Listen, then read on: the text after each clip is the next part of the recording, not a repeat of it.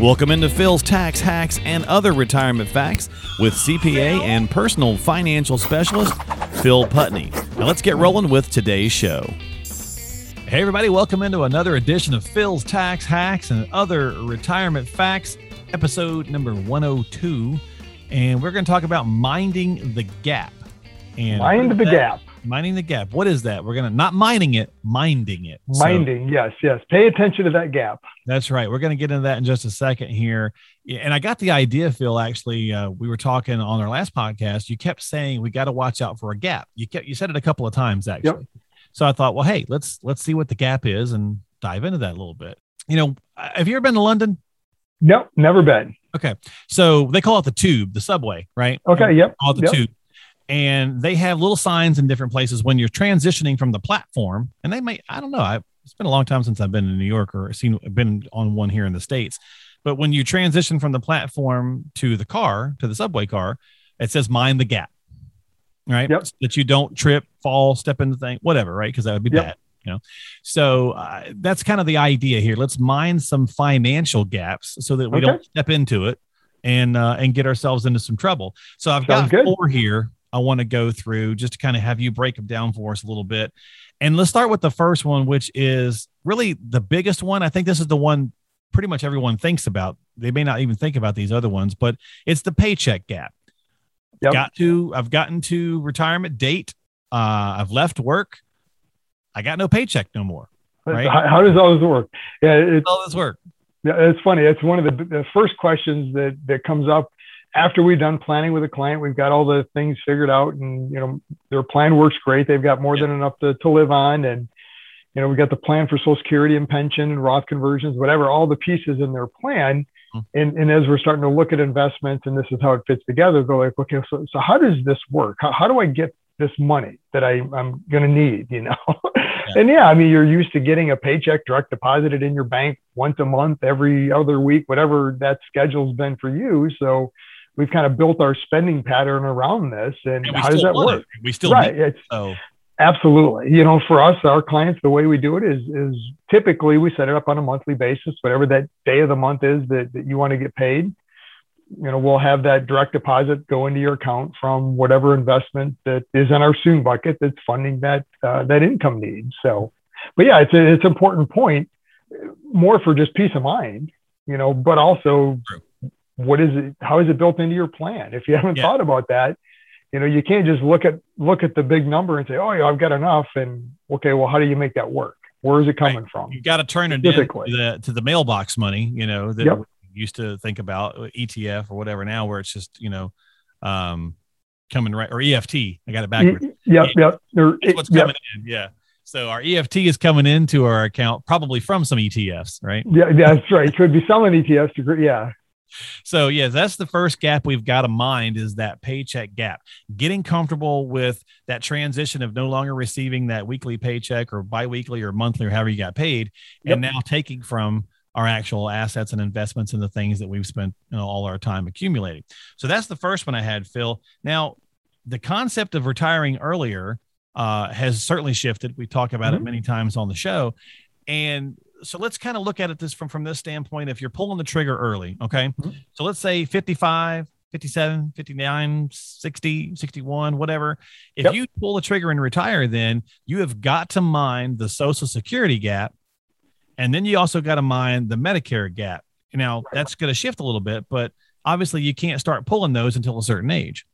right. Yeah. So I mean, the earlier you retire, it it opens up more. I don't want to call it challenges, but things we have to look at, right? So Social Security is one of those. You know, if you're retiring prior to 62, it's not even an option.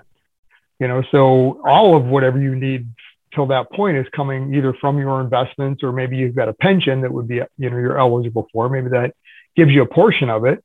Um, but even if you retire, even let's say at 62, I mean, it, you know, is 62 the right age for Social Security? I mean, Yeah. what's, you know, what's your strategy around Social Security? Probably is going to make sense for most people to delay it to some extent, kind of, you know, depending on health and a lot of other factors.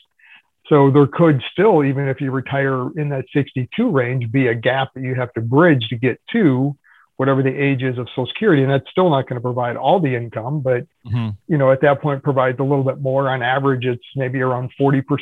It's kind of where I see big picture, you know, Okay. most people could be more or less depending on what your spending is, what your total combined that's social securities are. Yeah. That's So, the average. Okay. Yep. And then of course the Medicare gap is the big one. Yes. And that's even a, a bigger one because I mean, health insurance, you know, in, in the world we live in today is extremely costly. Yeah, it costs some money. You know, so I mean, if you're retiring significantly earlier than 65, I mean, you know, you mentioned even like mid 50s, late 50s. I mean, it's been happening more. five to 10 years of, of paying medical premiums out of your own pocket. I mean, that, that's a big number. You Yeah. absolutely have to understand that and have built that into your plan. And do you So- find that is a is that a big deterrent? Like Mhm. I, I would think that that could be even if you're pretty pretty good, ready to you know like Yep. from a financial standpoint, the, the plan looks like it's going to hold together. You could retire early and sustain it for a long you know longevity. Is the medical thing the one that Mhm. maybe throws the final wrench in and says, you know what, we just just we shouldn't do it. Yeah. I mean, I, I have a lot of clients that, you know, we've run the math and I mean, most clients are in their 60s, early 60s, you know, where they're thinking of it. And, you know, and then we get to that medical discussion and, and yeah, sometimes even though financially, hey, you can do it, when you start to look at well here's the reality of medical right so it probably is going to make sense to to go on um, cobra which i mean thinking back in the day it's like oh cobra are you kidding me that's the you know it's outrageous well i if you shop it today actually it's probably a Yeah. pretty good deal It's know, surprising too. Nobody, it's it's become the um, it's become the annuity of the medical, like the annuity term of the medical side. Yep. For a lot of people, you say annuity and it's a trigger word. And They go, "Ah, I don't want an annuity. I don't want to talk Yeah. about it. I hear they're all bad. yep, well, yep. sometimes you say Cobra and people go, oh man, it's crazy expensive. Well, yeah, it was. it was but i mean today it's it's probably similar costs in what you're going to pay going out and getting coverage on the marketplace Yeah. but it's going to be better coverage you know Yeah. so so it's just it's it's not to say it doesn't work I, Yeah. i'm just saying go into it fully understanding and that's where your advisor really should help play that role is showing you the options and, and you know if they don't have somebody in-house that, that can help with that decision and show options for medical make sure that you've got somebody that can can show you that because that's a big gap that you have to fill Well, and I think the point that you made is that if your advisor's not addressing those potential gaps on you, then you, you you've got an issue there because Right. it can be it can seriously well, it could hold you up, really. Like you could be ready to roll and and and maybe retire a bit earlier than you thought, but that medical thing could be the thing that the linchpin that kind of stops it. So oh yeah i mean if for a married couple if you're going to the marketplace and this isn't great coverage you can spend easily 15 to 1800 a month for coverage and you still have a five to seven thousand dollar deductible yeah, more. that's hefty. So you know so i mean you're talking 18 20000 a year Yeah. premium cost you know Yeah. you've got to understand that because that's, that's a, lot big to pull out of your yeah, that's a lot to pull Yeah. out of your retirement accounts. So that could that could impact your your longevity of your retirement accounts. So Yep. something and that that's after tax money so Right. yeah. Uh, okay. Well, so let's talk about the next one here, then, which is inflation. On when we're trying to mine these gaps, Yep. the inflation gap. Man, this this joker right now is, uh, you know, oh yeah it's saying, hey, you know, and it, that gap is has gotten a bit wider. Yep, yep. Yeah, it, it's kind of uh, you know, remember me. I think mo- mo- most of us have forgotten what inflation was really like, right? I mean, you know, For the, the last, the last years, yeah, ten years we've been in this low deflationary environment in some points. I mean, over the last ten year time frame, there's been three years where Social Security didn't even give a cost of living adjustment. and there's we a were- pretty big one that's coming up there. There, We were de- deflationary, yeah, and, and they're talking the the next one for 2022 is in the six percent range.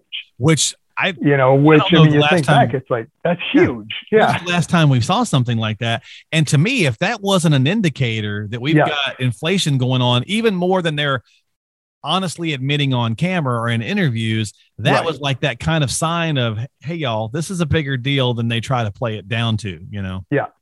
Yeah. So, I mean, inflation, and I've told clients this and we've planned for this all along.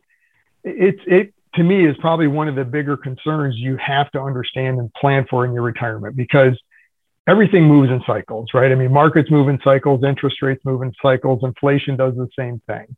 Right. If you follow what's taken place in that cycle, I mean, we've, we've ridden this wave of interest rates and inflation's down, kind of bouncing around the bottom for a while, at some point it's going to tick back up. That's just what happens. I mean, if you look at history, that's what goes on, right? We go through these cycles of inflation, deflation, you know, I mean, it, it's back and forth just like markets do. Yep. So nothing you should be surprised by. Make sure you're understanding it, it's built into the plan, and then what's your plan to help hedge against that? Yeah, exactly. So you got to have a plan to deal with these gaps. And that's the next one. That was that inflation gap. Yep. Uh, the long term care gap, kind of touched on that a little bit with the Medicare in some conversations, but Medicare doesn't cover long term care. So yeah. it often winds up being a place where people kind of disassociate that. Yep. Yeah, and there's all sorts of misunderstandings around, you know, what is quote unquote long term care? Does Medicare cover it? Well, there's yeah. some benefits under Medicare that that might look like long term care, but they're very mm-hmm. limited and, and very specific qualifications to even qualify for them. Right.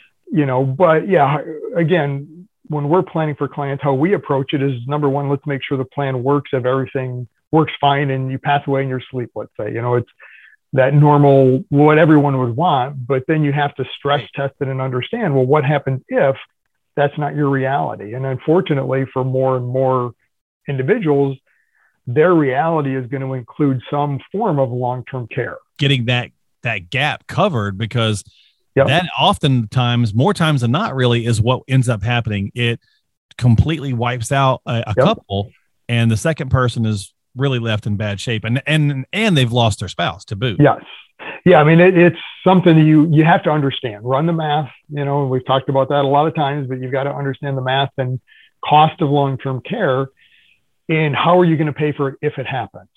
Don't don't wait till you know. Oh, I'm too young for that. I'm going to look at it later. And, and yeah, because as life insurance goes or anything else, I mean, when you need it, it's too late. You can't get it. You know, when the house is on fire, you can't call your insurance agent and say, "Hey, you know that policy you were talking to me about? I think I need it." Well, and what is the average, Phil? Do you happen to have any just off the top of your head for long-term care stays? It, it's what two to three years on average. Uh, yeah, I mean, it's it's two to three years. It kind of depends on you know what you consider "quote unquote" long-term care.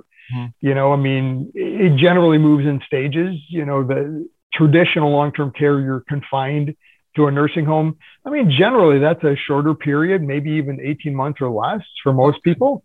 But I mean, leading up to that, there's some kind of assisted living or maybe home care early on.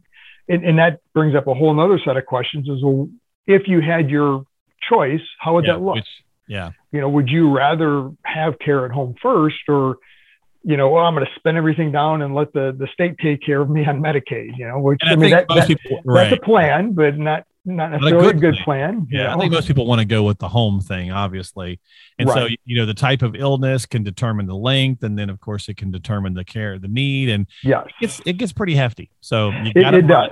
Yeah. You got to mind yeah, that I mean, you get. If you look at the average um, cost of nursing home care today, and this is a semi-private room, so it's not even your own room, it's in excess of 95,000 a year. Many times on the show, we have to go to this area that because it's the a we're humans we're all going to pass away yep. and b it is the nature of what you do you're going to inevitably uh, be in a situation where there's somebody left behind so yes. calling it the widow gap now it could be a widower's gap as well mm-hmm. but we're calling it the widow gap and there's a couple of key components there that are going to create this gap you've got to be mindful of and uh, hit them up yeah. for me Absolutely. So, I mean, it, it's something that if you haven't looked at with your advisor, you have to understand what that looks like. It's, Mark, to your point, it's not a, a comfortable discussion, you know, but it, it's reality. I mean, the, the bottom line is there's going to generally be a surviving spouse for some period of time, you know, three, five, ten years, especially if there's an age difference in spouses. I mean, it could be more. Right. And, and several things happen. I mean, we know for a fact one of them is the lowest Social Security benefit's gone you know so plan for that. You're going to lose income. That's a gap yeah. There's a gap you know. The other thing that could happen if you have a pension you know there could be some kind of a loss depending on survivorship options. So if you took a 50% survivor option okay well so my spouse now is going to lose you know one of the benefits the lowest of the two but you know so call it a third of the income maybe there you know maybe lose 50% of the pension. So that's a pretty significant drop of income so far.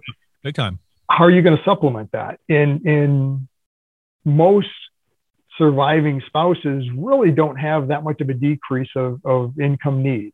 It's going to be some, obviously. I mean, yeah. there were two cars, you know, the one spouse had hobbies, things like that.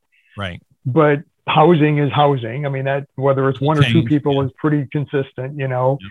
The reality is they might go out to eat more than what they did before because it's just them, you know. Travel right. might I mean, there's a lot of things that, you know, cooking for uh, one just kind of yeah. gets weird and yeah.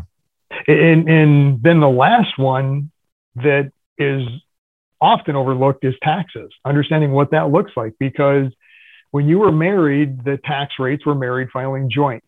Mm-hmm. And those brackets are in today's environment twice what they are as a single. You know, so just some simple numbers to put it in perspective. Today, that married couple they pay 10% tax on about the first 20,000. From 20 to about 80,000 is where they pay 12% tax. A single surviving spouse, you become single now, cut those numbers in half. So the 10% bracket's only 10,000. You're going to get to the top of that uh, 12% bracket today, not at 80,000, but at 40,000.